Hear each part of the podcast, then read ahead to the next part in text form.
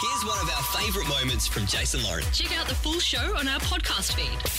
Carole Baskin. Joe is exactly where he belongs. The world is not safe with him out on the streets. Uh, good old Tiger King is coming back in a different form. You can watch Joe vs. Carole on Stan, and uh, representing BigCatRescue.org is the one and only Carole Baskin. Good morning, you cool cat and kitten. Thanks for being here. Thank you for having me. Carole, we're going to get into the new show shortly, but first of all, I want to go back to Tiger King. How did that sit with you, that show?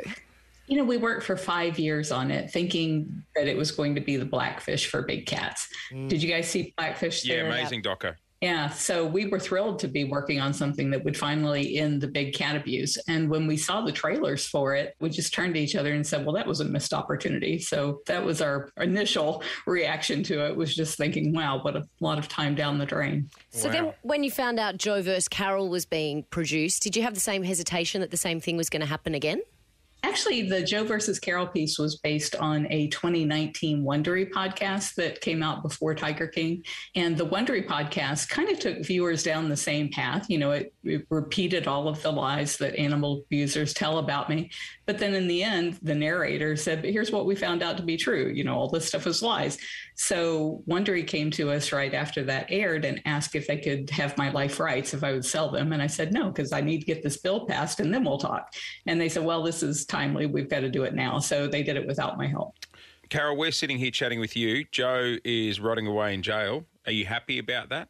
Well, I'd never be happy for anyone's misfortune, but I do feel like the world is a safer place. Has he ever tried to reach out to you? Other than, you know, screaming obscenities at me online, that's Yeah. the only way he's ever reached out to me. Yeah, right. Would it say if he did try and put a call through, would you accept it?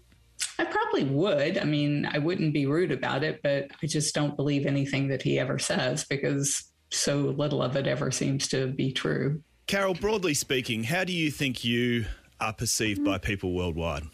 right after Tiger King came out, it was obvious from all of the death threats and the abusive emails and online posts and such that people really believed that I had something to do with the disappearance of my husband and that I had taken advantage of his family and that I was some kind of gold digger.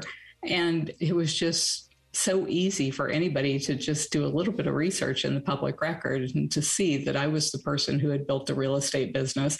I was the person who created a trust so his kids would get anything because he didn't care. And then there's been a number of other programs that have come out since then that have shown people how badly they were misled by the producers. What's it like when you go out now, Carole? Uh, People give you a warm reception? You know, in person, absolutely every single person has been amazing to me. In person, the only vile comment I ever got from anybody was somebody driving by at about 60 miles an hour. So when people are face to face with me, they're really sweet. Right.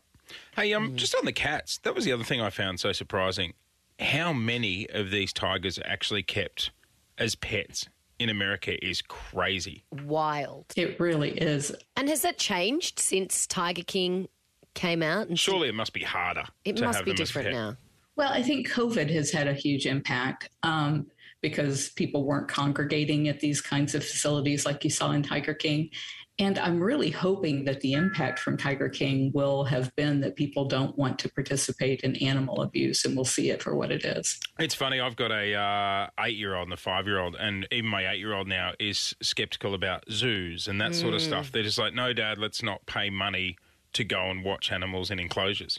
Like so, yeah. Like I really definitely think there is a there is a change. A shift. There really is. And I've been shocked and delighted at how smart today's kids are. All right. Well, uh, bigcatrescue.org. Uh, plus, you can watch Joe versus Carole on Stan. Have you watched it yet, Carole? I did. What'd you think? Know, that was really weird because I've gotten kind of accustomed to seeing myself on TV because of all of these different documentaries, but it's the first time I've seen somebody else being me. And I mean, I was flattered that's Kate McKinnon for crying out loud. That's absolutely amazing. But I think she got the message across that I'm trying to get across, which is that we have to move right now in order to save the big cats or we're going to lose them forever. Mm. Obviously, there's been a lot of talk about your former husband, Don. Do you get sick of talking about it? You know, one of the things that has surprised me the most about Tiger King is that when Tiger King 2 came out, people really didn't want to watch it. And in Tiger King 2, I think it was episode 2, they produced a document from the Homeland Security saying that Don's alive and well in Costa Rica. Do you believe that he is alive and well and in Costa Rica? I had never thought that that could be the case because I didn't think he could support himself. But also in Tiger King 2, it said that he was making his living by pimping out underage girls. So you don't have to be very smart to do that. Hey, uh, Carole, we really appreciate your time this morning, mate. Thanks for jumping on. And uh, people can help out the big cats and get more involved. Go to bigcatrescue.org. Um, Carole Baskin on the air with us this morning. Th- and this is the real Carole because there's a lot of outfits out there now. I've seen people dress up a lot. I saw for Mardi Gras there was a Carole Baskin there. I was like, that was ridiculous. Oh, it wasn't you? Thanks, Carole. Thank you. Uh, Carole Baskin on the air with us this morning here on KIIS. It is just gone nine past seven. Thoughts, feelings, emotions on that? Oh, it's a strange little world they live in. Very I, odd. I, I, it's, Do you think she killed Don? Do you think she killed her husband?